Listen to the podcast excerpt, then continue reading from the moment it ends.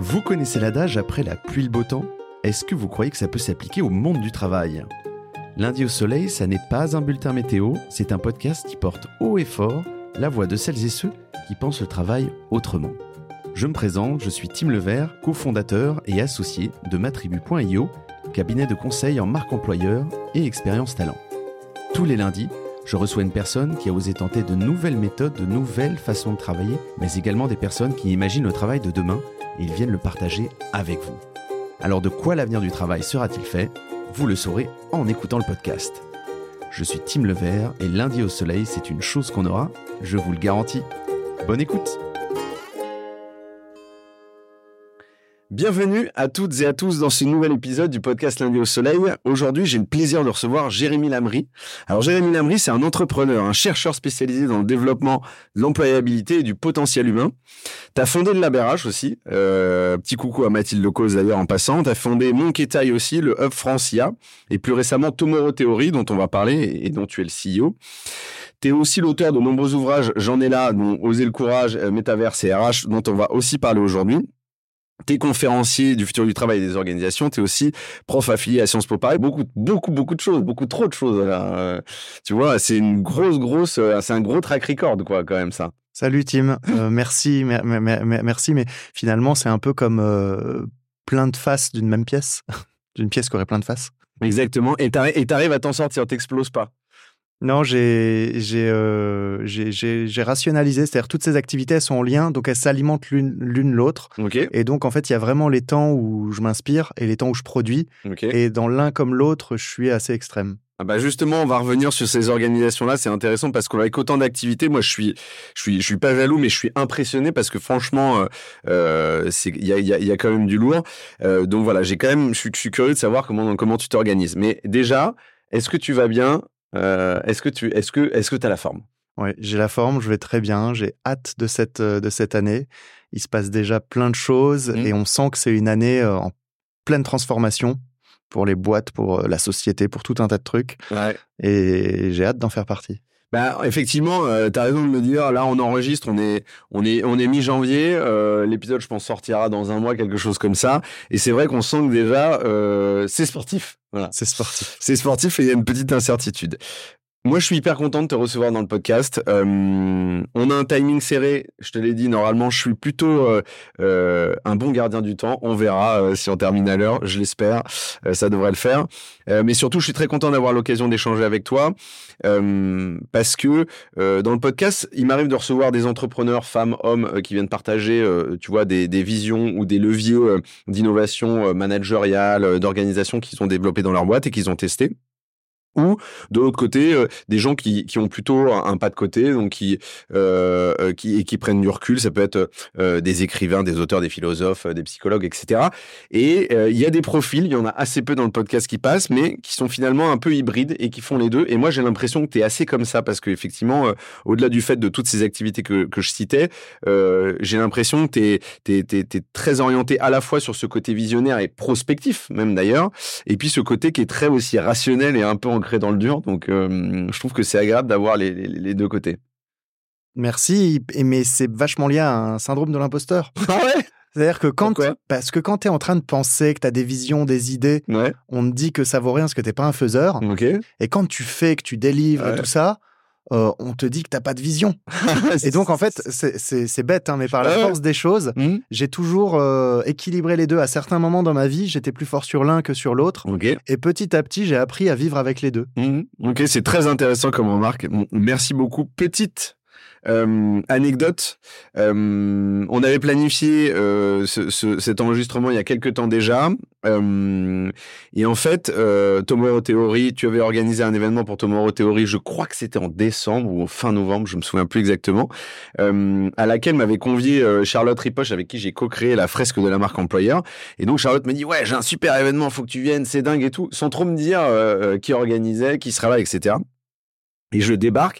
Et donc je me rends compte qu'on est à ton événement et l'événement de ton équipe et de ta boîte. Et donc on se rencontre et, et, euh, et à ce moment-là on a on a échangé assez rapidement. Mais euh, mais je trouve que c'est des bonnes surprises ça en fait. Et, euh, et on a croisé d'autres gens aussi incroyables. On parlait de Ludovic de Gromard aussi que j'ai déjà vu et que j'apprécie beaucoup. Mais c'était assez drôle en tout cas de se, de se croiser dans ce cadre-là. Et on reviendra d'ailleurs aussi sur cet événement si on a le temps parce que tu as partagé un peu le futur de l'aventure Tomorrow Theory et la vision du collectif avec qui tu es, parce qu'il y, a vraiment une notion de collectif très forte en fait, avec chacun qui porte des projets bien en particulier, une expertise bien précise, et, je trouve que c'est en tout cas diablement intéressant et inspirant.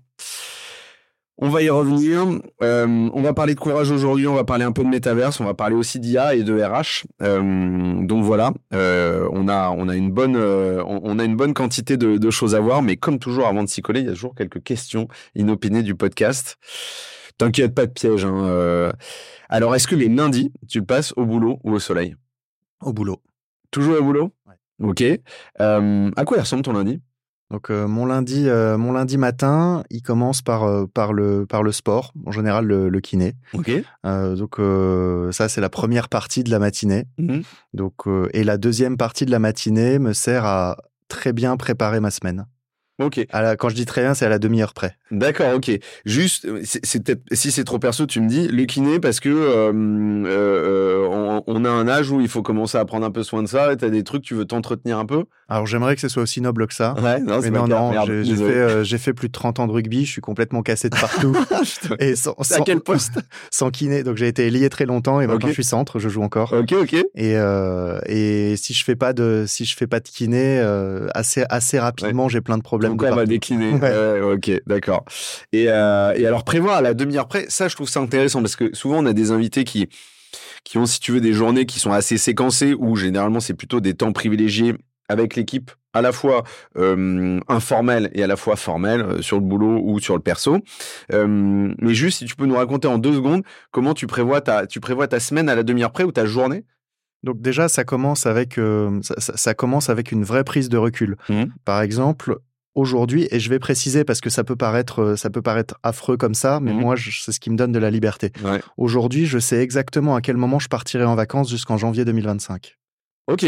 Waouh Pourquoi Parce que si et on est en janvier 2024. Et on est en janvier 2024. Pourquoi Parce que si je cale pas ces moments-là, ils arrivent juste pas. Ok, ça veut dire que tu, tu prendras jamais le temps de partir en vacances. Bah, en fait non, mais c'est juste que la nature aime pas le vide et quand on est très actif, il mmh. se passe toujours des choses. Mmh. Il y a toujours des choses qui arrivent, qui se mettent. Et puis finalement le petit rendez-vous sur la semaine où t'avais rien qui se met, puis un deuxième, puis un machin, puis ta semaine elle existe plus. On connaît tous ça. et donc en fait c'est comme au comme au collège, j'ai des semaines banalisées. Oui, oui, c'est ça. Et c'est des moments où je sais que dans l'agenda, je ne dois rien caler. Et je ne sais pas du tout où je vais partir, ni même ce que je vais mmh. faire. Je sais que cette semaine-là, je ne bosserai pas. Oui, oui c'est bloqué, quoi. Ouais. Et, j'ai, j'ai 10 semaines par an comme ça. Mmh. Donc, euh, j'ai, j'ai 10 semaines par an où, j'ai, décidé que je bosserai pas du tout. Et donc, ça, elles sont calées, euh, c'est calé un an à l'avance. Et ça, ça me permet, en fait, de me dire, bah, en fait, je peux, je peux caser tout ce que je veux dans tout le reste. C'est mmh. OK. Et donc ça, c'est le truc un an à l'avance. Après chaque trimestre, je regarde à quoi ressemble mon trimestre d'après pour comprendre le niveau d'énergie dont je vais avoir besoin. D'accord. Chaque fin de mois, je regarde quel mois m'attend. Mmh. Chaque fin de semaine, je regarde quelle semaine m'attend. Et chaque début de semaine, euh, je fais un check. En fait, c'est comme si tu un peu tu chargeais un logiciel. C'est-à-dire que je charge dans la semaine tous les éléments mentaux dont je vais avoir besoin pendant la semaine. Et une semaine, pour moi, c'est un tunnel. Je commence le lundi mmh. et jusqu'au vendredi, en fait, je suis hyper focus. Mmh et euh, parce que je veux être sûr de pas bosser le soir et pas bosser le week-end. Ok. Mais tu t'es fixé ces règles-là. Ouais, vraiment. Et tu sais qu'il y a des trucs que tu vas quand tu fais ta liste un peu. Euh, on va pas passer 4 heures là-dessus, je te rassure. Mais quand tu fais ta liste, il y a des trucs où tu te dis ça, je sais que je vais le faire. Ça, je suis pas sûr, mais je le mets quand même dedans. Et si je le fais pas, c'est pas grave. Ah non non, c'est si je le mets, c'est que je le fais. Ah ouais, ok. En fait, c'est, ah en fait, ça, ça, passe par, euh, ça passe par se connaître. Ok. Ça m'a pris des années pour me connaître, pour, pour, euh, pour, comprendre euh, ma capacité à évaluer la complexité d'un sujet. Ce que j'allais dire, c'est ça qui, est ça qui est très difficile. Et, donc, en fait, j'ai des, j'ai des règles assez simples. Mmh. Un, je ne remplis jamais ma semaine à plus de 80%. Ok. Parce qu'il y arrive toujours des trucs qu'on n'a pas prévus. Ok. Et on, a, on est incapable de très bien évaluer le sujet. Mmh. Donc, il y a toujours l'équivalent dans la semaine, dans, d'une journée qui mmh. n'est pas qui, qui est pas planifié et sur laquelle il y a du temps, c'est ce que j'appelle des temps tampons qui mmh. permettent d'absorber tout le reste.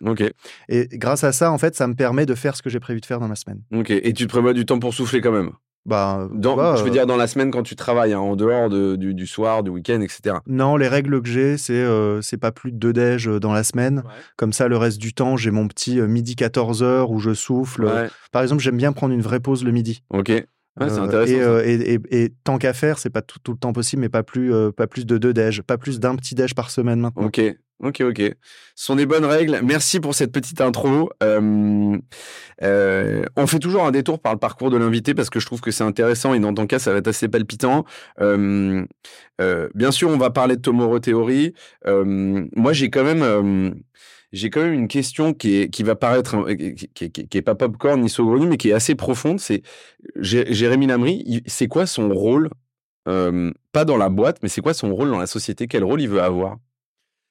C'est une, euh, c'est, une question que je me pose depuis euh, une douzaine d'années maintenant. Mmh. Et quand je me suis lancé dans l'entrepreneuriat, c'est parce que j'avais trouvé ma réponse. Et je te, je te, le dis de cette manière-là mmh. parce que l'an dernier, ma réponse a, c'est, c'est, euh, affiné.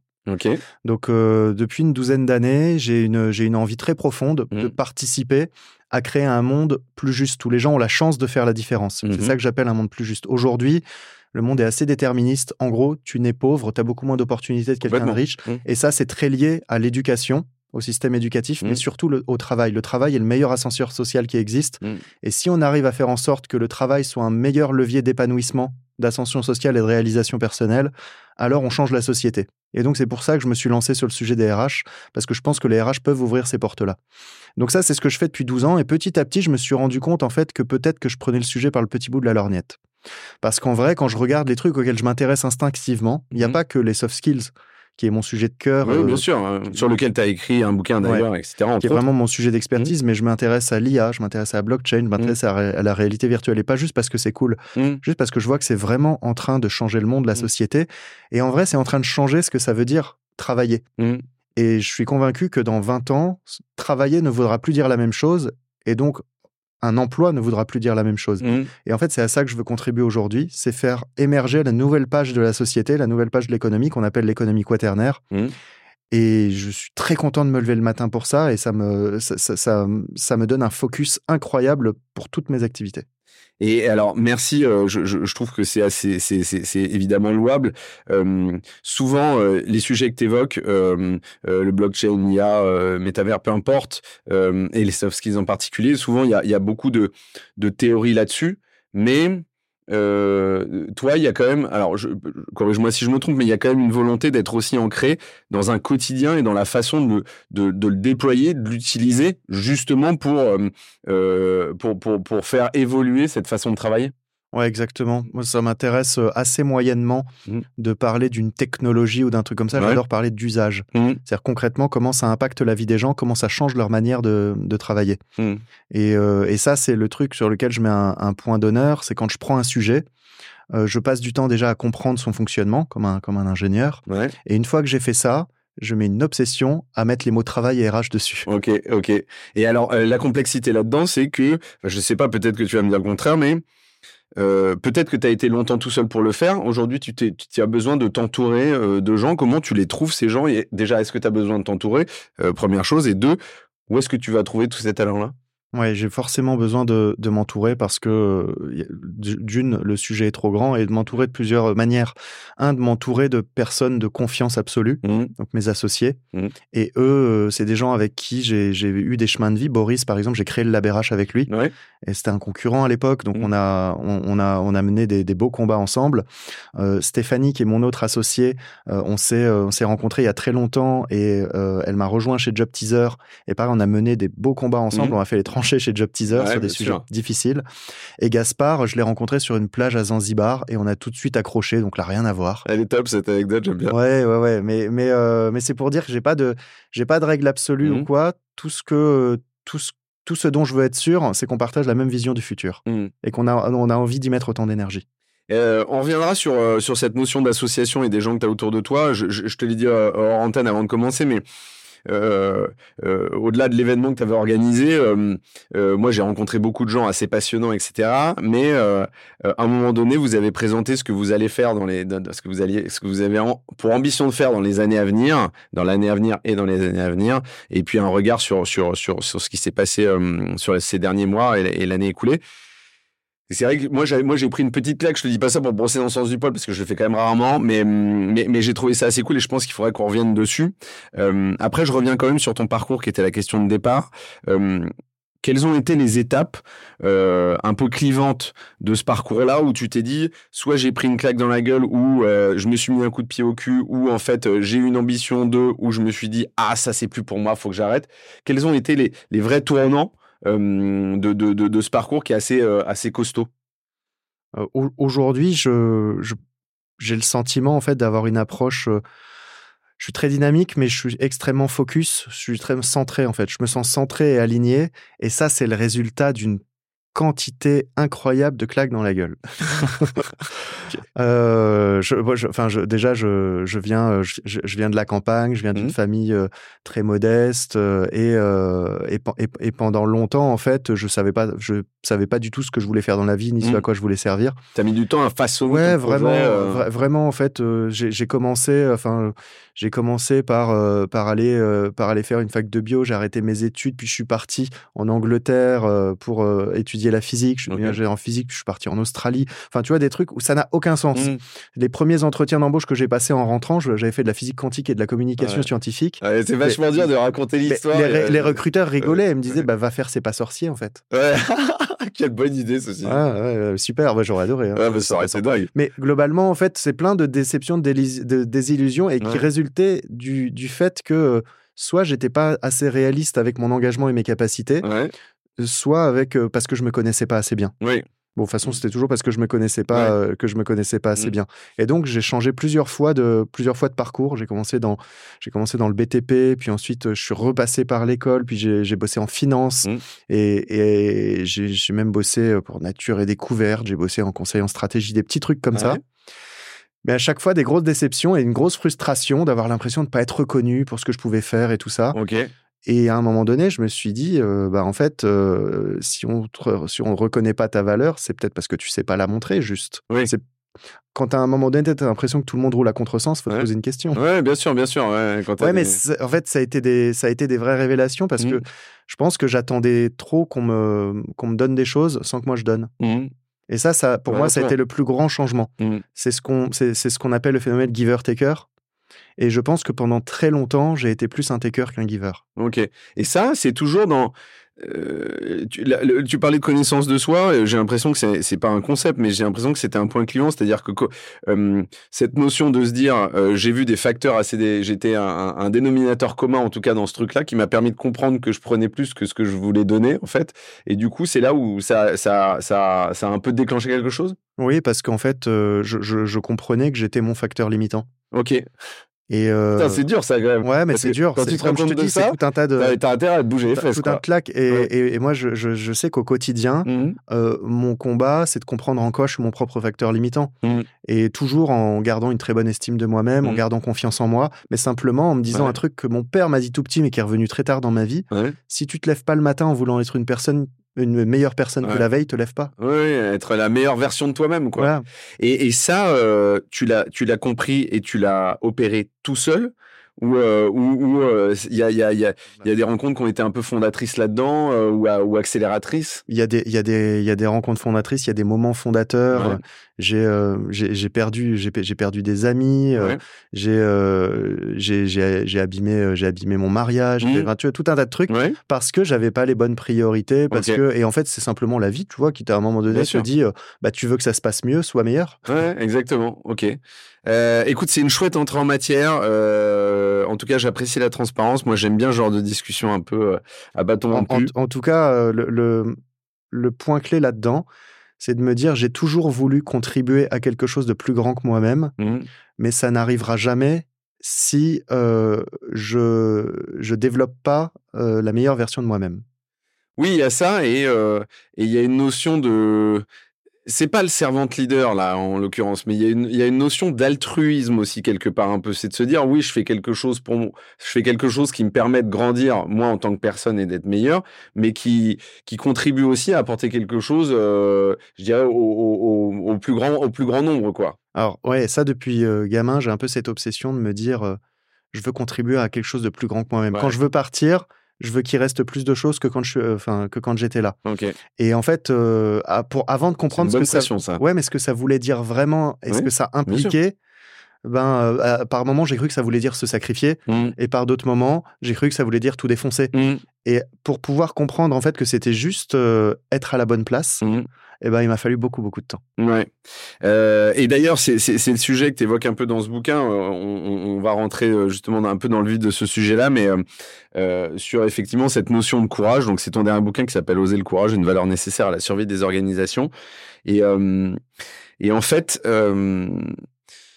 Écoute, moi, c'est pas que j'ai été circonspect euh, quand j'ai vu le, le, titre du bouquin et tout. C'était de manière totalement inopinée parce que quand on s'est vu, je me suis dit, ok, déjà il y avait tous tes bouquins, il y en avait quand même pas mal. Je crois que tu as écrit 7 ou 8, hein, euh, si, mes, si mes souvenirs sont bons. Euh, alors, j'ai pas lu 7 ou 8 bouquins, j'ai lu que ces deux-là. Euh, et en fait, euh, moi, j'ai bien aimé la structure du bouquin et, euh, et, pour l'audience qui nous écoute, j'ai envie de commencer simple et efficace euh, parce que souvent, effectivement, ces deux notions euh, d'organisation d'un côté et de courage de l'autre, c'est pas c'est pas c'est pas une c'est pas un concept qu'on retrouve dans une boîte généralement. On retrouve peut-être un peu d'audace, peut-être un peu de prise de risque. On va revenir justement sur ces points-là, mais cette notion de courage, c'est un truc qui est plutôt perso, quoi, tu vois ce que je veux dire, et, pas vraiment pro. Euh, on va commencer simple et efficace. C'est quoi le, qu'est-ce que tu veux dire par le, le courage en entreprise? Ouais. Qu'est-ce que c'est, qu'est-ce que ce n'est pas? Le courage euh, en entreprise, ça va être euh, la capacité à opérer un, un mouvement, une action donc il y a, déjà le, courage vient toujours d'un acte courageux. On pense pas de manière courageuse, quoi. Mmh. on agit de manière courageuse. Donc c'est un acte, euh, c'est un acte euh, qui vise à avoir un impact sur quelque chose qui est bien plus grand que soi-même, mmh euh, mais qui peut avoir un impact négatif pour soi. Ok. Ah oui, donc tu peux te retrouver avec des effets néfastes et donc faut oublier effectivement l'impact que ça aura sur, sur ta propre Typiquement, tu vois, le truc mmh. typique, je dénonce tel truc et je sais que je vais me faire virer ou alors je prends, euh, je, prends, je prends tel risque mmh. euh, et je sais que ça peut me retomber dessus. Enfin, tu vois, des trucs comme ça. Oui, ça veut dire euh, effectivement prendre des décisions qui potentiellement peuvent être reprochées à minima, mais que toi tu estimes assez justes ou en tout cas pour faire avancer l'organisation. Après, le, bouquin est orienté puisqu'on a défini le courage en tant que valeur mmh. et pas simplement en tant que concept. Et donc ça veut dire qu'on a associé euh, on a associé certaines, certaines valeurs euh, au, courage, comme mmh. le fait de, que l'acte courageux soit au service de quelque chose de plus grand que soi-même. Mmh. Alors que tu as plein de versions du courage où le courage, c'est juste, euh, tu as peur, tu le fais quand même. Est-ce que le courage aujourd'hui, cette valeur justement du courage que tu évoquais, est-ce que c'est quelque chose qui est assez répandu dans les organisations? Toi, tu as vu effectivement beaucoup d'organisations, tu es, énormément sur le terrain. Est-ce que c'est quelque chose qui est beaucoup répandu finalement? Bah non. Mais ah bah non parce que le, enfin, d'une part le corporatisme et, d'autre part la, mmh, la logique avec laquelle on a cherché des dirigeants d'entreprise ces 50 dernières années mmh. fait que c'est pas c'est pas la qualité pour laquelle on recrute un dirigeant. On recrute un on, recrute un dirigeant pour sa capacité à, gérer des chiffres et à rendre content les actionnaires. Mmh. Pas pour pas pour sa capacité à rayonner, à être un grand leader et tout ça. Alors là, là, tu touches un point euh, sensible pour moi en tout cas, mais que je, j'aime bien. Et d'ailleurs, c'est en partie dans le bouquin, mais on touche au rôle de la et à la mission de l'entreprise dans la société, qui est et, c'est finalement assez lié au courage, qui est pas forcément de faire de la rentabilité pour effectivement voilà développer du, du, de la plus-value pour les actionnaires, mais aussi parce que l'entreprise n'a pas que ce rôle-là, elle a un rôle sociétal, potentiellement aussi environnemental, etc.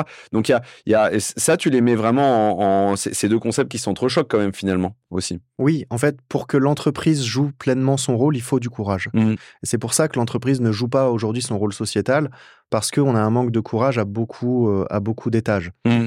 Et, et, dans la société dans laquelle on vivra demain, euh, être capable d'affirmer qu'une partie de l'argent gagné ne va pas aux actionnaires, mais va pour des initiatives sociales ou environnementales qui ne rapportent strictement rien à la mmh. boîte, il faudra, il faudra du courage. Et il y a des boîtes qui le font déjà, comme le Crédit Mutuel, par exemple.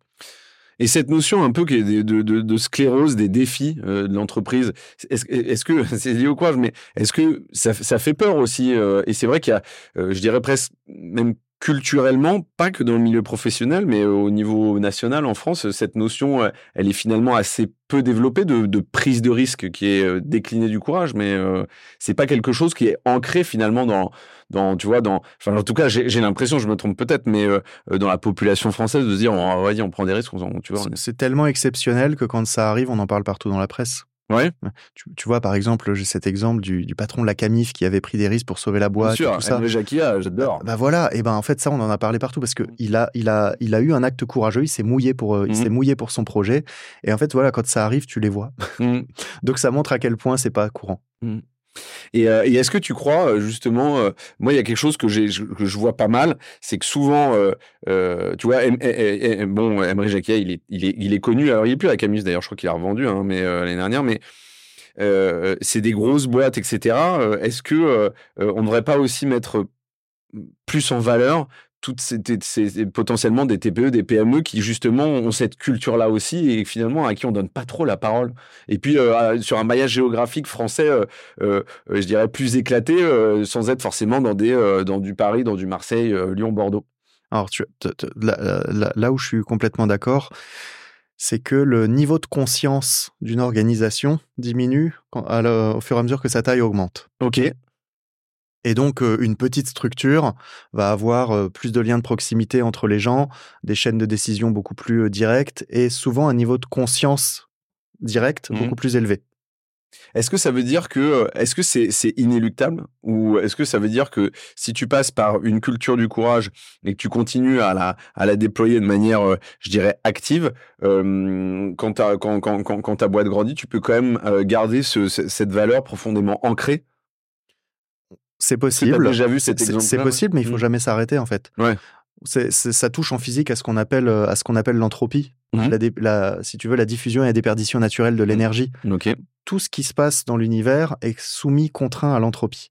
Et une organisation, une entreprise, c'est la même chose. En physique, on dit qu'un système ne stagne jamais soit il progresse, soit il régresse. Pour mhm. qu'il progresse, il faut mettre de l'énergie. Euh, et si on met pas d'énergie, le système régresse forcément dans son état d'entropie. Et organiser une entreprise et la faire réussir, c'est réduire l'entropie. Autrement mhm. dit, faire en sorte que tout, tout fonctionne mieux, soit plus intelligent. Mhm. Il faut toujours mettre de l'énergie pour que l'entropie se réduise. Et donc, une entreprise dans laquelle on arrête de se défendre, de, se battre pour le courage, on arrête de se battre pour des valeurs, on arrête de se battre pour de l'incarnation, mmh. elle se dégrade forcément et donc on, a très très vite une espèce d'accélération exponentielle de, mmh. tout ce qui va mal. merci pour ce point-là. Si tu avais des... Mmh, alors, il y, a plein d'exemples assez chouettes d'ailleurs dans ce bouquin. Si, si toi, tu as rencontré des exemples de boîtes, euh, justement, euh, d'exemples à suivre ou de trucs assez inspirants où tu t'es dit putain là euh, ouais ils ont ils, ont ils ont transformé un peu cet essai là euh, pour faire une métaphore rugby désolé. Euh, est-ce que tu as est-ce que tu as des exemples qui viennent en tête? Oui, bah, par exemple, typiquement, l'exemple du, crédit mutuel, parce que mmh. voilà, c'est pas une PME ou quoi, mais c'est une très grosse boîte qui a pris une décision à l'encontre de tout le marché bancaire mmh. euh, de dédier une partie de son chiffre d'affaires euh, à, euh, à, des, à, des, à des causes citoyennes, à des, à des choses en fait qui ne mmh. sont pas du tout lucratives. Et ça, dans, et ça personne ne leur a demandé. Mmh. Ils l'ont fait en fait d'eux-mêmes mmh. euh, et, euh, et, la manière donc la manière dont ils l'ont fait en fait moi je trouve est, très courageuse parce que ça peut envoyer tout un tas de, de mauvais signaux sur euh, sur la rentabilité sur tout ça mmh. à une période où ils sont pas contraints de le faire mmh. donc après de manière plus générale les, les actes courageux que je vais voir sont pas forcément dans les dans les, dans les organisations. Enfin, il y en a tous les jours. Hein. Mmh. Euh, pour certaines personnes, le courage dans une boîte, ça va être de partir, mmh. euh, alors que pour d'autres, le courage, ça va être de rester. Oui, bien sûr, il peut y avoir beaucoup de différentes formes, quoi. Ouais, et ça, moi, je, ça, je, le, je, l'ai vécu, euh, je, je l'ai vécu dans énormément de boîtes avec lesquelles je bosse, tout ça. Mmh. Où j'ai l'exemple dans une dans une très grande boîte, une boîte du CAC 40 française, d'un d'un gros manager en fait, euh, qui savait en fait que, euh, que le, le service qu'il tenait avait vocation à, être supprimé, mais ce service-là, en fait, euh, était le seul qui arrivait à injecter de l'innovation, du mmh. changement des comportements dans la boîte. Et donc, en fait, il avait des, beaucoup de propositions et je lui disais, mais pourquoi tu pars pas? Et il me disait, parce que ça serait juste trop facile de partir, en fait. Il me dit, s'il y a une je veux pas lâcher, quoi. Il, me disait, s'il y a une petite... C'est même pas qu'il voulait pas lâcher. Il disait, s'il y a une petite chance que ce que je fais mmh. ait un impact, je me dois de rester. Mais du coup, euh, euh, tu vois, c'est euh, est-ce que est-ce que le courage dans l'exemple que tu donnais, là, c'est de la ténacité aussi? Est-ce que c'est exactement la même chose ou pas, hein, tu vois? Il y a parfois, il y a, enfin, en fait, le courage, il est multiforme, il est mmh. multidimensionnel. Parfois, c'est le courage d'agir, parfois, mmh. c'est le courage de persévérer. Ok. Je pense que l'erreur qu'on a qu'on fait sur le courage, c'est de considérer que c'est l'acte exceptionnel que les héros font. Non, le courage, il, prend plein de formes différentes. Et ce qui, la seule variable dans le courage, c'est que ça te coûte. Mmh. Oui, tu parlais de la décision controversée tout à l'heure, le fait de renoncer, mais le fait d'encourager aussi, c'est quelque chose de, pousser les gens. Il y a cette notion de courage d'ailleurs dans le mot encourager, c'est ça que je trouve assez drôle, mais, mais, mais, mais ça, c'est des choses qui, peuvent être faites. moi, j'avais une question qui est, parce qu'on revient sur un sujet que tu évoquais un petit peu plus tôt, qui est le rôle de l'entreprise euh, dans la société actuellement. Euh, et est-ce que euh, le point d'orgue de cette question du courage, c'est pas de se poser la bonne question sur la finalité de l'entreprise dans laquelle tu bosses et de ce qu'elle fait, son rôle? Est-ce que c'est c'est pas ça le, le, Ça, ça, commence par là, mais comme mmh. je disais tout ah, à l'heure, ça commence par là. Ça commence ça commence par là. Il faut il faut se poser la, la question de est-ce que l'organisation défend les bons sujets? Mmh. mais si ça en reste là, c'est pas courageux. Parce qu'encore une fois, le courage, ça doit être incarné par des actions. Mmh. et alors, je me dis, tu vois, ça peut être fait au niveau global et collectif de la boîte. Ça peut être, tu le disais, une valeur qui, dégouline un peu partout et qui est, prise en, vraiment concrètement par les collaborateurs.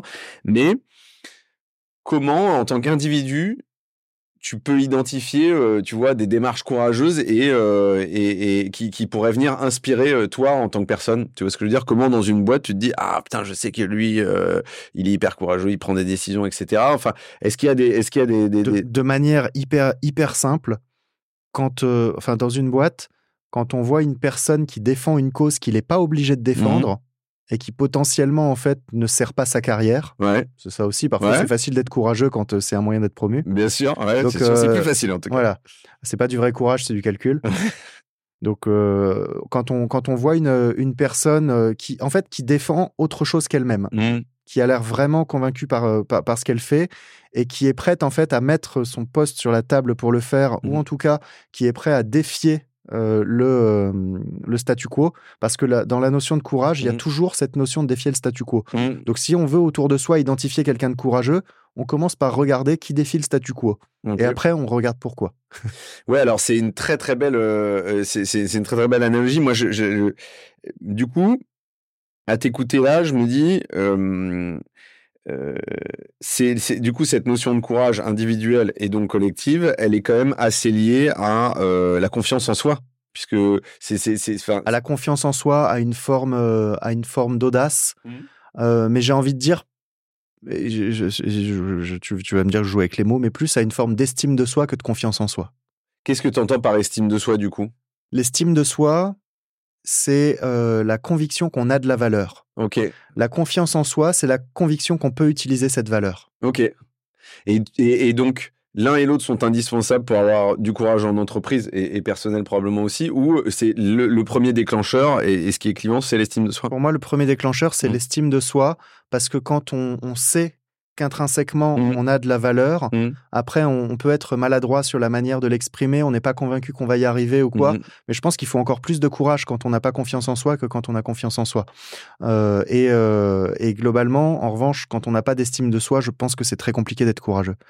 Parce que quand on n'a pas d'estime de soi, on va plutôt choisir euh, ce qui ne nous met pas en danger. Ok. Euh, et tout à l'heure, tu parlais d'être la, meilleure version de soi-même, etc. Moi, c'est un truc que reprend beaucoup ma femme qui est coach et qui m'a qui résonne depuis des années parce qu'elle était juriste anticorruption avant. C'était quelque chose de différent. Et, donc tous les jours, je me dis quand on, je, je, je suis désolé, c'est une anecdote un peu pourrie, mais quand les gens me disent ah t'as pris quoi comme résolution pour pour le premier ou pour la nouvelle année, moi, je leur dis faites ce que vous voulez, mais en fait, moi, effectivement, je suis un peu comme toi. Je me dis aujourd'hui, et qu'est-ce que j'ai, comment j'ai envie d'évoluer? C'est-à-dire, j'ai envie d'être la meilleure version aujourd'hui, et puis demain, et puis après-demain. Donc, je prends pas vraiment des résolutions à l'année, je prends plutôt des résolutions un peu au jour le jour.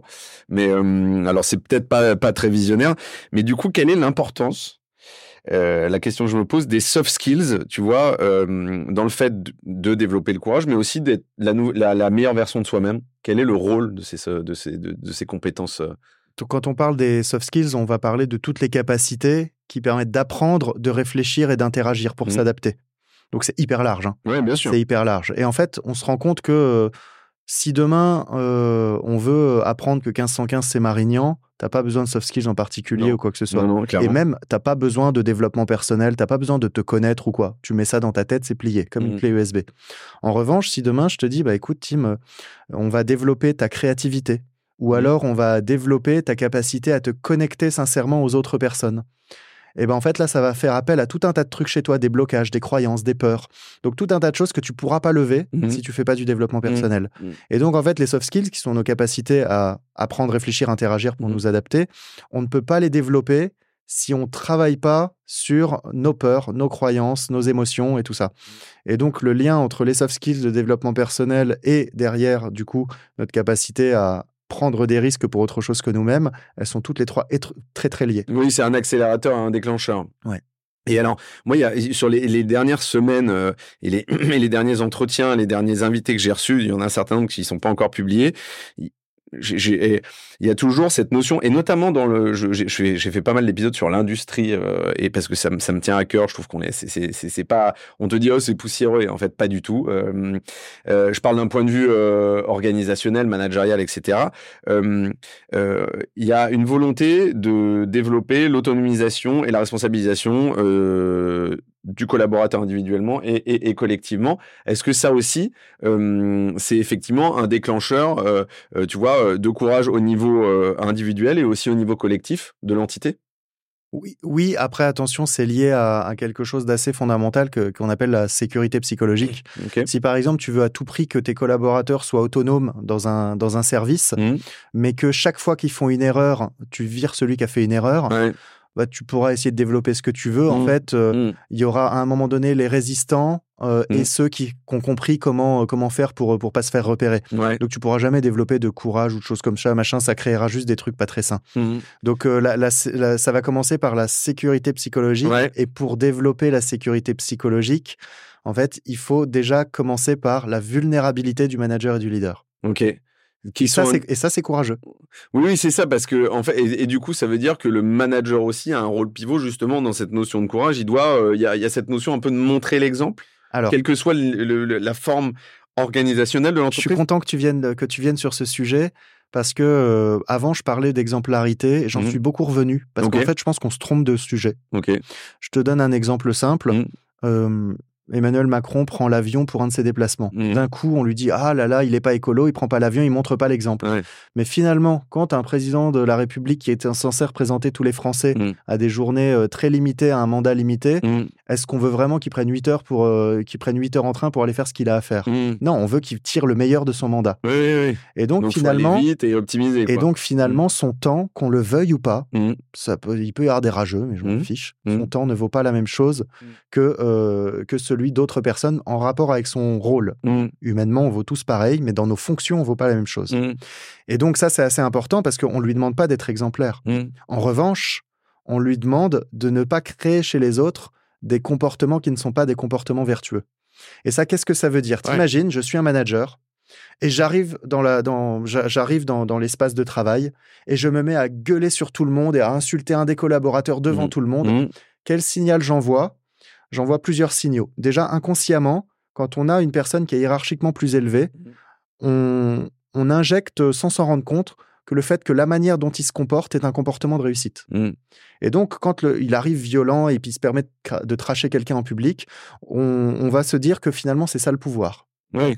Et donc, euh, c'est une mauvaise compréhension de ce que de ce qu'est ce. Chacun interprète en fait les comportements des autres. Et donc, on parle plus d'exemplarité, on parle mmh. d'introjection. Mmh. Et c'est un concept que moi qui m'intéresse de plus en plus, parce que l'introjection, ça va être les comportements qu'on provoque chez les autres avec nos comportements à nous. Et la responsabilité d'un leader, d'un manager, c'est faire attention aux introjections plus qu'à l'exemplarité. Mmh. Et donc, bien sûr qu'il ne faut pas se comporter n'importe comment. que va avoir le comportement et la compréhension que le collaborateur aura. parce qu'en fait, les gens vont pas forcément réagir de manière mimétique, ils vont interpréter des choses et ça mmh. va modifier leur comportement à mmh. eux. Et donc, le manager et le leader, c'est à ça qu'ils doivent faire attention. Et, euh, et, le courage demain, c'est de se dire, euh, en fait, j'ai des exemples dans des boîtes de managers qui sont parfaitement exemplaires, mais tellement exemplaires que leurs équipes sont mortes à mourir. Oui, c'est ça. Okay, bien ce terme de morte à mourir. Oui, il y a un effet néfaste, quoi. Ouais, parce, parce qu'en fait, euh, l'exemplarité, c'est chiant aussi. C'est pas mm. comme ça qu'on crée du mouvement, c'est pas mm. comme ça qu'on crée de l'innovation. Et c'est pas comme ça, en fait, qu'on défie le statu quo. Mm. Donc, on parle pas forcément d'exemplarité, on va parler d'introjection. Ok. Euh, écoute, je ne connaissais pas ce mot-là. Merci beaucoup. Je, je, je, vais me documenter sur le sujet. Je suis ravi que tu l'aies évoqué et qu'on ait fait ce pas de côté. Euh, je, je, passe sur un, un, autre sujet. Merci déjà pour cette première, euh, pour, ce, premier plat de résistance que j'ai absolument adoré. Euh, j'ai reçu pas mal de gens qui sont venus parler d'IA. Euh, il y a eu Yann, il y a eu Samuel sur divers sujets. En fait, moi, il y a, ce bouquin que tu avais écrit, donc je sais plus, on se disait en 2022 qui est sorti en 2023, ou non, que tu as écrit en 2021 qui est sorti fin 2022, en octobre 2022, et qui parle de métavers et d'RH et, d'intelligence artificielle. Moi, j'ai une question avant de venir là-dedans. Je veux pas opposer euh, intelligence artificielle et, métavers, mais tu avais écrit ce bouquin à l'époque où c'était un avènement important du métavers, où ça commençait vraiment à, je dirais, en tout cas, à être beaucoup plus, grand public que ça ne l'était avant, euh, et ça commençait à être maîtrisé. Euh, est-ce qu'aujourd'hui, tu as la sensation que avec, euh, je dirais, euh, euh, la popularisation de l'IA, que ce soit par ChatGPT, Mistral ou, toutes les autres, et, et, la possibilité de se l'accaparer, etc., de, que justement cette notion de métavers, elle est, elle est un peu occultée maintenant et moins utilisée et potentiellement elle tombe en désuétude Alors, au contraire. je pense, c'est que euh, je, vais être hyper, euh, hyper euh, violent, désolé, mais je pense qu'en revanche, tous les tocards qui se sont appropriés le terme pour faire du business à court terme, eux, ils vont être obligés de changer. Et j'ai un exemple très très simple. Mhm. Les mêmes personnes qui faisaient la pub du métavers parce qu'ils étaient trop contents, mhm. aujourd'hui ne parlent plus du tout de métavers, mais sont devenus des formateurs en IA. Qui à un moment donné, ces mêmes gens étaient des experts du Web 3. Oui, oui, oui bien sûr, bien sûr. Et en fait, non, mais ce qui est fou, c'est que quand tu suis ces gens-là, quand mmh. tu les regardes, ils n'ont jamais fait le lien entre les trois. Mmh ce que j'explique dans ce bouquin, ça c'est une pensée que je développe depuis 2019, c'est de se dire en fait on a une grosse grappe technologique qui est en train de venir changer les usages dans la société. Mmh. Et cette grappe, c'est la nouvelle version d'Internet. On a eu jusqu'à présent deux versions d'Internet. La première version d'Internet où c'était les, les blogs, les mails, donc les trucs très statiques, mmh les contenus très statiques, très peu d'interaction. Puis la deuxième version d'Internet euh, qui a été euh, représentée à son plus haut par les réseaux sociaux. Et donc le Web 2, c'est un web qui est beaucoup plus dynamique, interactif, mmh. intuitif, euh, qui est représenté par les réseaux sociaux. Et là, on a un nouvel Internet qui est en train d'arriver. Un Internet qui est plus décentralisé, qui est encore plus rapide, plus intuitif, mmh. et qui va être représenté par l'équivalent du réseau social des Web 2, le métavers. Mmh. Mais pour que cette représentation-là, elle prenne vie, en fait, il y a des certaines technologies qui sont clés à développer. Mmh. Le premier, c'est tout ce qui va toucher à la réalité virtuelle et augmentée. Mmh. Pourquoi? Parce que les nouveaux réseaux sociaux de demain, en quelque sorte, ils, sont beaucoup dans les espaces virtuels et augmentés. Mais aussi parce que euh, ces technologies, pour être plus intuitives, fluides, elles ont besoin d'IA. Et donc, ça veut dire qu'il faut déjà marier, faire ce qu'on appelle faire converger la réalité virtuelle et l'IA. Mmh. Et après, pour permettre la décentralisation, c'est-à-dire vivre dans un monde numérique où la propriété intellectuelle est reconnue comme telle et pas un deepfake, où on est capable de s'échanger des actifs numériques de manière sécurisée, il faut la blockchain. Et donc, c'est ce qu'on appelle la convergence technologique de l'IA, de la blockchain. C'est pas les envisager individuellement, mais justement. le problème, c'est qu'aujourd'hui, je vais te dire ce qui se passe avec les gens qui défendent le métavers. Mmh. Et je, je peux, enfin, qui viennent me parler avec grand plaisir, je serais ravi de, de, le confirmer. Euh, en 2004, euh, il y a un truc qui est sorti qui s'appelait Second Life. Ouais, le début, le début de la réalité virtuelle c'était fou. en RH d'ailleurs, il y a eu un bel impact et tout ça. Et il y a plein de boîtes qui ont commencé à se lancer dans la réalité virtuelle, mmh avec des technos plus ou moins avancés et tout ça. 2008, crise des subprimes. On arrête les conneries, on revient dans le monde réel et on se concentre. Beaucoup de boîtes qui meurent dans la réalité virtuelle, mais certaines qui survivent. Et d'autres qui se créent avec ces relents des années 2000. Et en fait, des boîtes qui ont sincèrement tiré la langue jusque 2021. Parce que ce n'est pas un marché sur lequel il est facile de faire de l'argent. Et les boîtes en général sont toujours des boîtes qui se limitent à 10-15 personnes. Mmh. Et donc, comment, qu'est-ce qui s'est passé fin 2021 Facebook change de nom pour devenir Meta, leader mondial du métavers, machin. Et en fait, ils n'ont pas pris le temps de dire c'est quoi le métavers? Mmh. Ils se sont dit putain, les mecs, il y a une vague qui arrive. C'est parti, on prend le truc, on prend la balle au bon. Et la preuve, mmh. c'est que sur l'App Store, entre euh, septembre 2021 et décembre 2021, tu as plus de 600% d'augmentation du nombre d'applications qui contiennent le terme métavers, mmh. quand la création organique d'appli était de 0,2%. Ok. Donc le métavers tel qu'il a été vendu, c'est un rebranding massif. Mmh. Le vrai métavers, celui qu'on trouve dans les publications scientifiques depuis le début des années 2000, c'est une convergence technologique avancée qui est censée représenter la manière d'interagir et de faire de l'économie dans la nouvelle version d'Internet. Alors, elle était. Merci pour cette clarification. Euh, je trouvais qu'elle était, elle était assez pointue et assez vulgarisée pour moi, en tout cas, qui suis, qui ne suis pas un aficionados. Euh, quel est le rôle euh, de, de, de, ces technos, à la fois la blockchain, l'IA et le métavers? Attends, pardon, j'en profite. Hein. mais facile d'identifier aussi les gens qui comprennent pas forcément le sujet. C'est ils parlent encore de métaverse. Oui alors que en tant que Français, ça ne tiendrait pas à l'idée de dire l'univers. ah, quoi on peut lancer un truc. Et donc, ils ont pris le terme anglais sans l'adapter culturellement, sans chercher à comprendre ce qu'il y avait derrière, juste parce que c'était la mode. Ouais, ok, d'accord. je vois, tu as raison, ça peut être un signal faible ou un signal fort d'ailleurs, au choix. Euh, qu'est-ce que du coup, et du coup, moi, ce que j'ai aimé, en fait, euh, ce que j'aime dans, dans, dans, dans, ce que toi, pas tu prônes, dans le travail que tu as effectué avec ton équipe et individuellement, c'est cette notion de qu'est-ce que ces technos dont tu parlais tout à l'heure, de convergence entre blockchain, IA, métavers, etc., vont apporter à la fonction RH en tant que telle. C'est-à-dire, euh, toi, c'est un questionnement que tu as toujours eu, cette fonction RH, et tu as eu à cœur de la faire évoluer euh, vers quelque chose d'un peu différent. Et, toi, tu t'es posé cette question-là. Quels, ont été concrètement tes, constats et ton ambition euh, là-dessus? Alors, il y a plusieurs leviers, mais déjà, par exemple, le travail va changer avec l'IA. On le voit, hein, comment c'est en train dans la production de contenu, dans tout un mmh. tas de sujets, sur tous les métiers intellectuels. Puis petit à petit, avec la robotique dans les métiers manuels, ça va tout changer. Mmh. Et donc, si ça change le travail, c'est assez logique que ça change le boulot des RH. Et, donc, euh, l'IA va changer énormément de choses là-dessus. Ça va changer le travail des RH, même dans leur capacité à faire les choses. Mmh. Mais après, il y a il y a toute une économie qui est en train de se mettre en place. Par exemple, les diplômes sont de moins en moins importants et ce qui compte, c'est les compétences. Mmh. On, découpe d'ailleurs les formations en blocs de compétences, tout mmh. ça.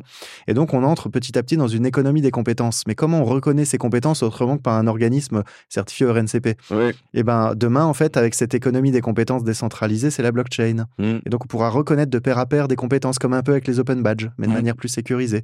Et la réalité virtuelle, c'est une nouvelle modalité. Depuis le Covid, on a la visio qui s'est beaucoup étendue. Bah, demain, tu auras aussi la réalité augmentée, la réalité virtuelle. Et pour chaque usage, en fait, on aura une modalité. Et donc, les RH vont devoir définir tout ce cadre-là. Les RH de demain, c'est un peu ceux qui définissent le cadre mmh. dans lequel on peut travailler euh, de la meilleure manière. Ouais, mais alors du coup, la question que je me pose, c'est euh, l'expertise humaine qui est, qui, est, dans RH. Il y a, il y a le mot humain. Hein, c'est quand même ça qui est assez central. Et, euh, et d'ailleurs, je crois qu'on l'a un peu oublié ce, ce, ce, ah, Oui, parce que, j'allais te dire effectivement, dans les, les, les, les RH normalement c'est l'expertise humaine, mais mmh. l'expertise humaine ça s'appelle la psychologie principalement, mmh. euh, entre parmi tout un tas d'autres disciplines liées aux sens humaines. Et en fait aujourd'hui très très peu de DRH euh, ou de professionnels RH maîtrisent encore la psychologie. Donc, tu en as de plus en plus qui se forment au coaching et c'est mmh. très bien, mais ce n'est pas de la psychologie, par exemple. Mmh. Et donc, euh, si on ne comprend pas le fonctionnement du cerveau humain, si on ne comprend pas le fonctionnement de la psyché, je pense que c'est très très difficile de vraiment vraiment déployer des plans de transfo, des trucs comme ça.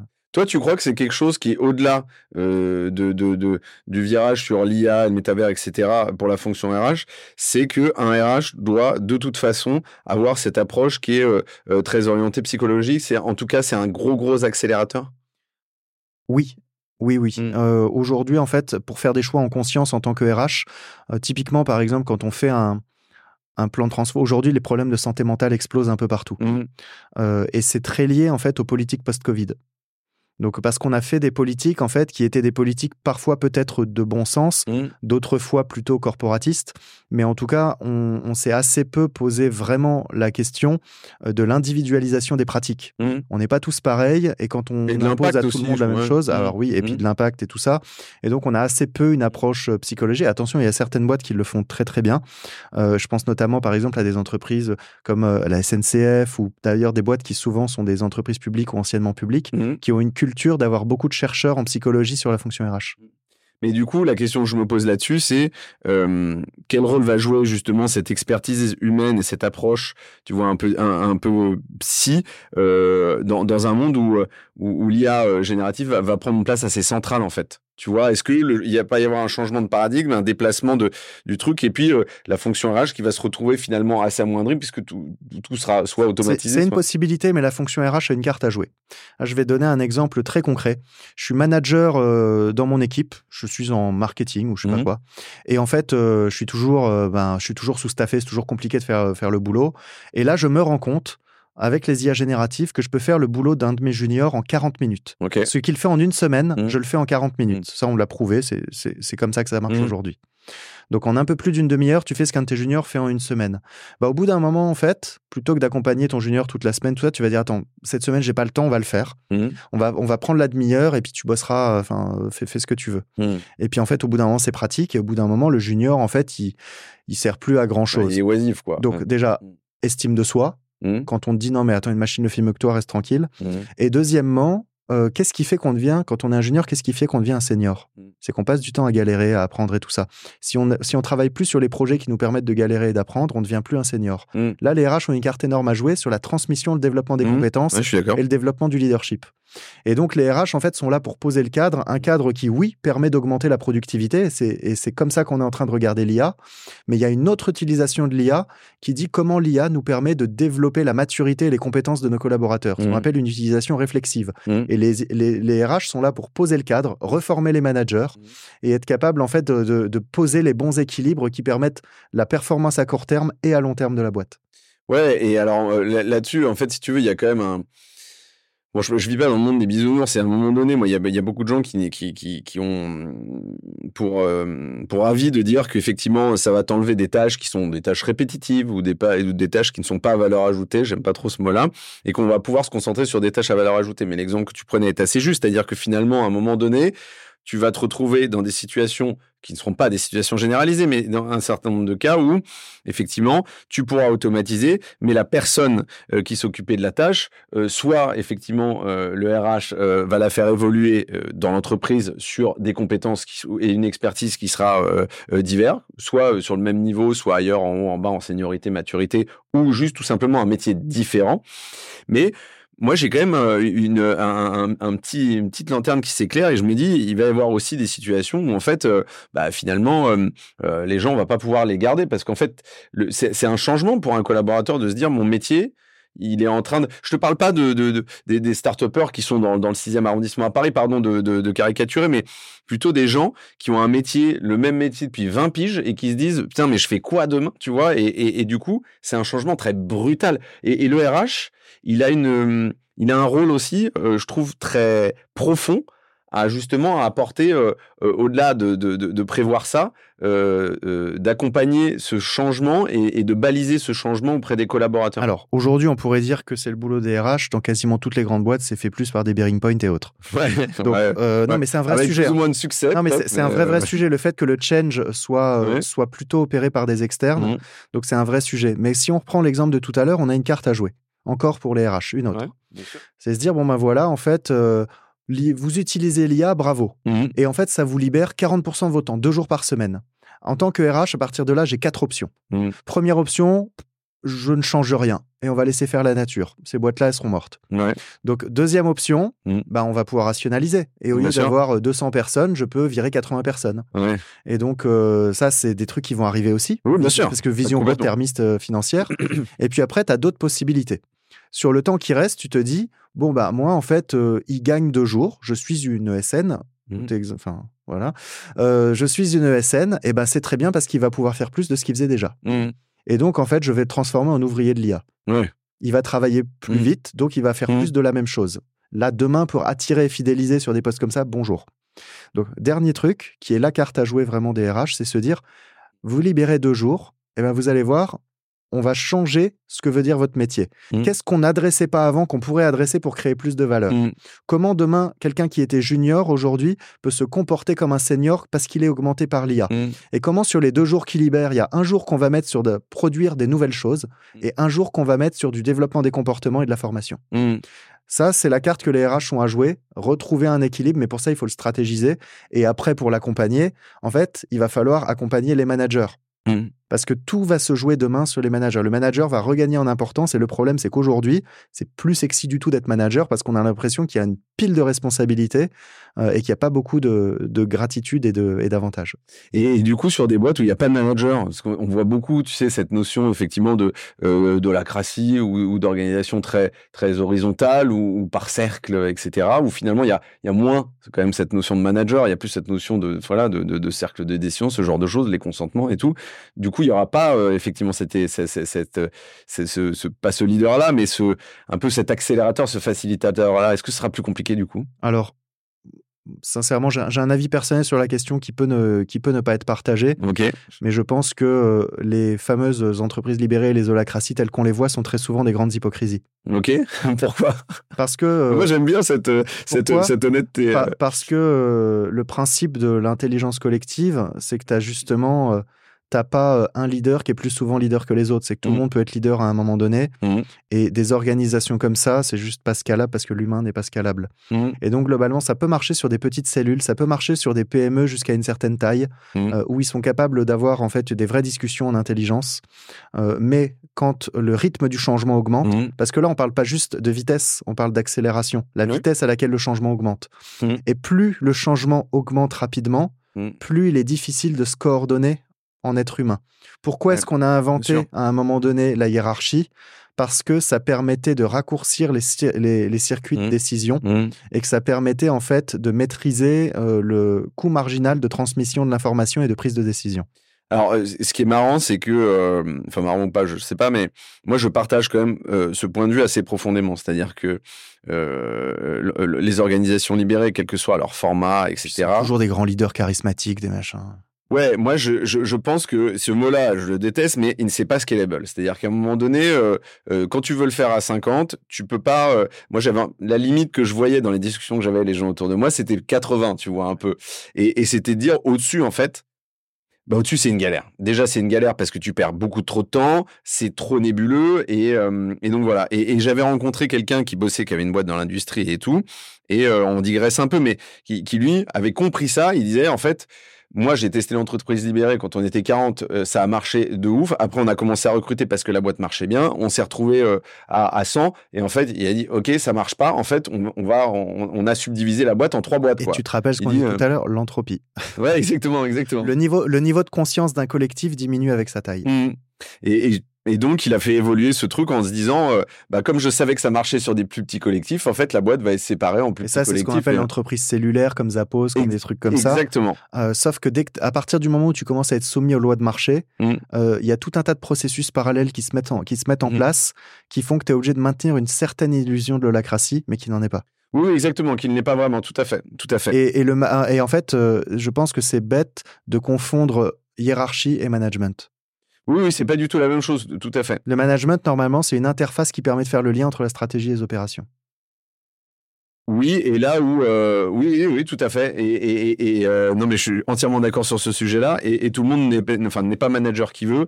Euh, c'est pas un passage obligé de, je trouve en tout cas dans une, ça c'est une idée reçue française un peu quand même, mais euh, c'est un passage obligé de, carrière. c'est un, c'est une promotion de devenir manager. en tant que commercial, tu as fait des bons objectifs de vente, donc tu vas manager une équipe de vente. Exactement, exactement. Ça, j'avais cette discussion justement, écoute, avec Mathilde Lecause cette semaine parce que j'ai déjeuné avec elle sur les tracks experts et tout ça. Exactement tout à fait. C'est drôle et, euh, et, elle a une vision, euh, elle a une vision que, ouais, que je, je, sur laquelle on, est, on se rejoint. Euh, dernière question sur cette partie. il y a notamment, il y a des, il y a des questions éthiques et des questions humanistes qui sont soulevées effectivement par l'utilisation de ces technos. qui doit la porter dans une boîte dans ces cas-là? Alors forcément déjà le dirigeant. Ok. Donc pour moi c'est la dans, dans l'entreprise, on parlait d'introjection tout à l'heure. Mmh. Hein, et donc, euh, il y, a une, y a une vraie question de, de projection en cascade. Mmh. Donc, euh, si le dirigeant ne porte pas la question, ça ne sera pas, ça sera pas à l'ordre du jour. Mmh. Et donc, les gens lutteront toujours contre le courant quand ils s'y intéresseront. Ok. Toi, tu penses que c'est effectivement ça, le, le, porteur, c'est euh, la direction Ouais, parce que tu imagines le, le dirigeant, délègue le truc à une petite cellule dans la boîte. On, regardez les enjeux éthiques, c'est super important. Et personne qui gère l'éthique dit bon bah écoutez, voilà, ça change le modèle économique, ça change mmh. ça, ça change ça. Ouais, alors t'es gentil, mais on va plutôt prendre euh, dans tous les dire que tu m'as fait, on va prendre la 1 et la 2. Mmh. moi, j'ai quand même une question là-dessus qui est, tu vois, on parlait de formation. Alors aujourd'hui, il y a beaucoup, beaucoup de formations un peu popcorn, etc., sur effectivement toutes ces technos-là et l'utilisation qu'on peut en faire dans les RH. Qu'est-ce que tu recommanderais concrètement à un RH ou une équipe RH justement pour se muscler et là-dessus Première chose, dans leurs équipes, il y a forcément des gens qui sont plus curieux que d'autres et qui ont commencé à le prendre en main. Ces gens-là, en fait, il faut les utiliser, en faire des mmh. ambassadeurs pour former les gens en interne. Donc, euh, en fait, aujourd'hui, tu as plein de formations, mais on se trompe de sujet. Mmh. Et encore une fois, je, désolé, je vais être un peu, euh, un peu provoque, mais un idiot qui utilise ChatGPT sortira des choses idiotes. Ouais, ouais je trouve que c'est une bonne punchline. Et c'est assez vrai euh, parce qu'en fait, si tu le maîtrises pas et si tu si tu sais pas la façon même si tu le maîtrises, même si tu le maîtrises, mmh. c'est-à-dire que GPT ne peut pas ne peut pas penser à ta place et si tu n'as pas les si tu n'as pas une si tu n'es pas capable de faire preuve d'une pensée critique mmh. et d'une méthodologie interne mmh. qui te permet de structurer un sujet, tu utiliseras 2% du logiciel. Hmm. Et donc, euh, euh, c'est l'idée, c'est de se dire, de, de, de, investir, investir dans l'esprit critique plus que dans la formation à ChatGPT, premièrement. Ok. Et deuxièmement, sur les IA génératives, hmm. ça peut, pour parfois lancer une dynamique, faire un petit, euh, un petit workshop, un truc hmm. comme ça, ça peut aider. Mais ce qui aide le plus, c'est former des communautés internes. Et ça coûte rien bah, ça coûte rien. C'est en fait c'est du temps effectivement, et puis il faut avoir euh, la personne qui vient ah, effectivement. Alors si on, si on, si on prend un peu de recul, là tu as, mis le, doigt dessus. Il faut que les RH acceptent de prendre du temps. Parce qu'en gros ils disent oui, moi on m'appelle souvent. Comment je peux maîtriser les IA génératives en une demi-journée? Ouais. Vous pouvez pas. ça n'est pas possible. Moi, sincèrement, ça fait trois ans que je les utilise, j'en ai pas fait le tour. Donc non, vous pouvez pas. Ok. Donc c'est quand même quelque chose finalement qui a un peu au long cours, c'est-à-dire que c'est presque quelque chose que tu dois faire. C'est un usage, c'est un usage. Ouais, c'est un usage. Et donc ça veut dire en fait qu'il faut le faire rentrer dans son quotidien. Mmh. Et il faut trouver des raisons de le faire rentrer. Et enfin, il y, a deux concepts qui deviennent qui deviennent clés. Le premier en lien avec les soft skills, c'est ce qu'on appelle l'agentivité. Mmh. Donc l'agentivité, c'est un peu notre capacité à, euh, à générer des, des comportements d'adaptation quand on en a besoin. Donc, euh, notre capacité à s'adapter de la bonne manière. Ça regroupe tout ce qu'on fait avec un peu les, soft skills. Donc, ça, tu as, le, le premier. Mmh. Et puis, euh, le deuxième concept qui est quand même, euh, qui est quand même pour moi hyper, hyper important dans ce qu'on est en train de vivre là, c'est la réflexivité. Et donc, comment tu es capable de prendre du recul sur la manière dont tu t'organises, sur la manière dont tu gères tes priorités, sur la manière dont tu laisses le temps au court terme, moyen terme, long terme. Est-ce mmh. que, est que dans ta semaine, tu as un moment pour du, du long terme? Si tu n'en as pas, tu, tu passes probablement à côté de ton vrai rôle. Oui, et, de, et, de ce que tu vas pouvoir faire dans les prochaines semaines. Dans les et de ton employabilité future. Et Exactement. Et, tout ça. et malheureusement, beaucoup trop de RH, parce que c'est une fonction qui est souvent sous-staffée, beaucoup trop de RH n'ont pas de temps à dédier au long terme. Oui, oui ah ben c'est le, le, le, enfin, le, sujet principal du RH c'est euh, bon la, posture, son rôle et son rayonnement dans l'entreprise, et puis c'est son temps en fait. Euh, le temps de euh, cerveau. Le temps de cerveau disponible. Moi j'ai envie de dire, c'est pas le temps qui leur manque, c'est le temps de cerveau. Mmh. Exactement, et c'est peut-être le plus dur à trouver aussi par ailleurs. Après, euh, quand tu vois le nombre d'heures consommées de manière générale par la population sur Netflix, on l'a, je pense, le temps, oui, de cerveau. Oui, oui, oui, tout est une question de priorité. exactement. moi, j'ai juste envie de revenir, je, regarde le temps et, et j'ai vraiment pas envie de te mettre en retard. Je reviens juste sur un point que, que j'avais envie d'évoquer, c'est euh, lors de l'événement que tu avais organisé, euh, tu avais, euh, avais, donné une nouvelle impulsion effectivement à Tomorrow Theory. Euh, J'aimerais que tu nous en parles notamment sur l'aspect narratif. Je sais que tu t'es entouré aussi de profils qui sont très orientés sur, enfin qui sont, qui, qui, qui, qui connaissent, qui touchent de, de, de, de, près la philosophie aussi, ce genre de choses. Est-ce que tu peux l'évoquer en quelques mots, si ça t'embête pas, s'il te plaît? Oui, ben ça, ça, touche vraiment à la, donc la manière dont j'ai redéfini ma, ma mission de vie aussi. Mmh. on arrive dans une, à une époque de transition. L'intelligence artificielle est en train de modifier notre manière de travailler, mais on porte une conviction, c'est qu'à horizon 20 euh, ans, peut-être mmh. plus, on ne sait pas, peut-être moins, on ne sait mmh. pas. Euh, en fait, l'IA sera capable de remplacer 80% des tâches humaines. Mmh. Elle le fera juste mieux que nous. Et donc, on pourra choisir de laisser des humains, mais il y aura tout un tas de questions d'acceptabilité, de, de compétitivité et tout ça, qui font que de toute façon, la manière dont on pense le travail aujourd'hui, elle n'est pas, elle est pas pérenne. Mm. Dans 20 ans, il y aura probablement plus assez de travail pour, pour tout le monde, j'en suis convaincu. Et ça, ça veut dire que la société doit évoluer. C'est pas la première fois que ça arrive hein, dans la société. Hmm. Quand un tracteur est arrivé, il a, chaque tracteur mettait sur le carreau 400 ouvriers agricoles. Quand l'informatique hmm. est arrivée, pareil dans l'industrie. À chaque fois, en fait, l'économie a évolué. On pense qu'on est à une nouvelle, à une étape de ce genre hmm. où on va créer une, un nouveau secteur, le secteur quaternaire, qui va plus être centré sur les métiers de la solidarité, de l'écologie, du soin, du service, de la transmission, de la recherche, tout un tas de métiers différents. Et au-delà de ça, que l'expertise va prendre un rôle nouveau. Mmh. Avec ChatGPT, dans moins de deux ans, n'importe qui, en un bouton, peut écrire un concours. Ça fait mal, mais c'est vrai. Et donc ça, ça veut dire que demain, c'est pas ce qu'on dit qui compte, c'est qui le dit et où il le dit. Et donc ça, nous, chez Tomorrow Theory, ça a développé deux choses. Le premier, c'est la volonté de passer Bicorp mmh. pour euh, pouvoir être un, un, acteur qui s'inscrit dans la responsabilité. Et on a défini notre mission comme euh, le fait d'accompagner les organisations dans leur transition quaternaire. Et deuxièmement, sur le sujet de l'influence, on a compris en fait que si on voulait être écouté et entendu, il fallait qu'on soit plus présent sur des réseaux qui ne sont pas forcément notre cible. Et donc Instagram, TikTok, YouTube, mmh. parce que l'influence va compter demain plus que l'expertise et des gens mmh. Qui auront peut-être une expertise plus faible seront peut-être plus écoutés. Mmh. Donc on le voit, c'est quelque chose en vrai qui n'est pas nouveau, hein, mais ça va encore s'amplifier avec l'IA. Oui, mais toujours aussi dans cette notion, bah, tu le disais à demi-mot, mais euh, je pense que vous avez un rôle à jouer, on a tous un rôle à jouer sur justement la, hum, la, la, volonté de faire sortir, d'influencer avec la bonne information, oui. tu vois, euh, euh, et la vraie information. Oui, oui, oui. Alors là, ça, ça c'est ça, c'est quelque chose pour sur lequel je me casse un peu les dents sur mmh. sur Insta, parce que par exemple, typiquement sur Instagram, c'est très compliqué quand on fait euh, des vidéos, tout ça, mmh. d'aller mettre toutes les sources, machin. C'est comme si c'était pas trop le lieu pour ça. Ouais, c'est ben, c'est pas fait pour ça. Ouais, c'est pas fait. c'est pas c'est pas, fait pour ça. Et moi je. Parce qu'en fait, ils veulent pas te faire sortir par ailleurs de de, de Alors déjà, ils veulent pas te faire sortir de l'app. Et en plus de ça, les gens ils consomment. Euh, pas forcément pour aller vérifier, pas forcément avec un, un critique, c'est mmh. plus une manière d'occuper le cerveau. Mmh. Et, euh, et, donc, en fait, on est en train d'essayer, en 2024, on essaie de trouver cet équilibre de comment nous, d'une part, on s'assure que ce qu'on diffuse est vrai, mais comment d'autre part aussi, on peut essayer de faire en sorte que les gens puissent aller plus loin s'ils ont envie. Mmh. Euh, merci en tout cas pour ces euh, pour ces réponses et, cette euh, et, la suite. On a on a hâte de la découvrir bien évidemment. Moi, je recommande à tout le monde d'aller d'aller d'aller lire ces bouquins. Je le dis je le dis, c'est des bouquins qui se lisent vite. C'est-à-dire euh, quand même assez facilement, euh, tu vois, moi, il y a des bouquins sur le management, sur les, les, organisations, etc., qui sont parfois un petit peu difficiles à appréhender. Euh, là, c'est pas le cas. Il y a beaucoup d'exemples très concrets. Moi, j'ai passé un bon moment et en fait, c'est, je dirais pas que c'est simplissime, mais en tout cas, c'est éveillant. Alors, je sais pas si c'est un mot français, mais, mais, mais clairement, moi, ça a éveillé ma conscience et, et ça a créé des discussions avec des gens que que j'ai vus dans l'après-midi aussi hier, pour tout dire. donc voilà. Euh, il y a deux dernières questions sur lesquelles je termine. Je vois qu'on est déjà un peu en retard, euh, pardon. Est-ce que tu as une anecdote qui te vient en tête, un bon ou un mauvais souvenir, une bonne ou une mauvaise expérience que tu as envie de nous partager? Quelque chose que tu as rencontré, soit dans ton quotidien, soit en écrivant des bouquins. Euh, tu en as déjà raconté bien. Oui, tu sais quoi, je vais te raconter une anecdote parce qu'elle m'a, elle m'a vraiment marqué. Donc déjà, en fait, j'adore la télé-réalité.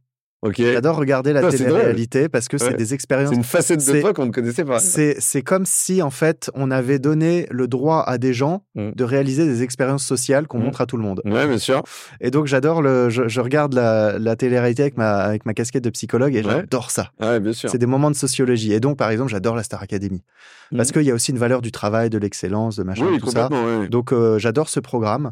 Et, euh, il y a peut-être sens de l'effort aussi. Mais hein, ouais, ouais, vraiment. Et donc, il y a des bonnes valeurs, en fait.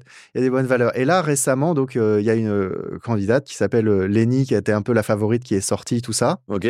bah, D'une part, en fait, alors que c'est juste une émission de télé-réalité, ça m'a affecté.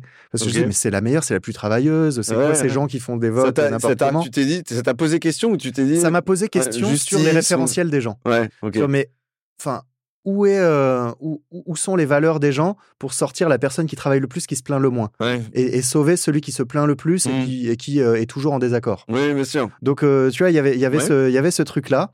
Et en fait, c'est une jeune, une jeune de 18 ans. Hein. et, et en fait, c'est l'une des personnes dans ce, dans ce qu'elle dit qui m'a le plus inspiré ces cinq dernières années. Parce que dans ces trucs, chaque fois qu'elle était malade, machin était là, il faut s'apporter des bonnes choses. Mmh. Euh, si, si tu t'apportes des bonnes choses, l'univers te le rendra, machin, des trucs mmh. tout bêtes, et avec des phrases simplifiées, une mmh. jeune de 18 ans. Mais la manière, c'est tellement authentique, tellement simple, que ça m'a touché directement.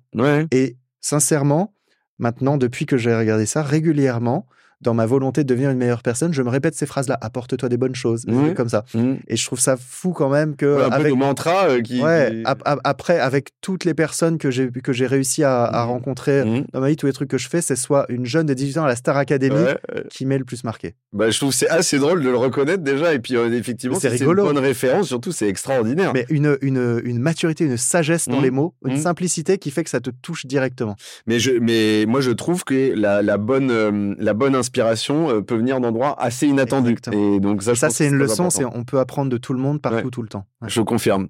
Euh, merci de terminer là-dessus. Et la dernière question, et après promis, je te libère. Est-ce que tu as une reco de film, livre, podcast ou docu euh, qui serait intéressant de, de voir, d'écouter, euh, de lire?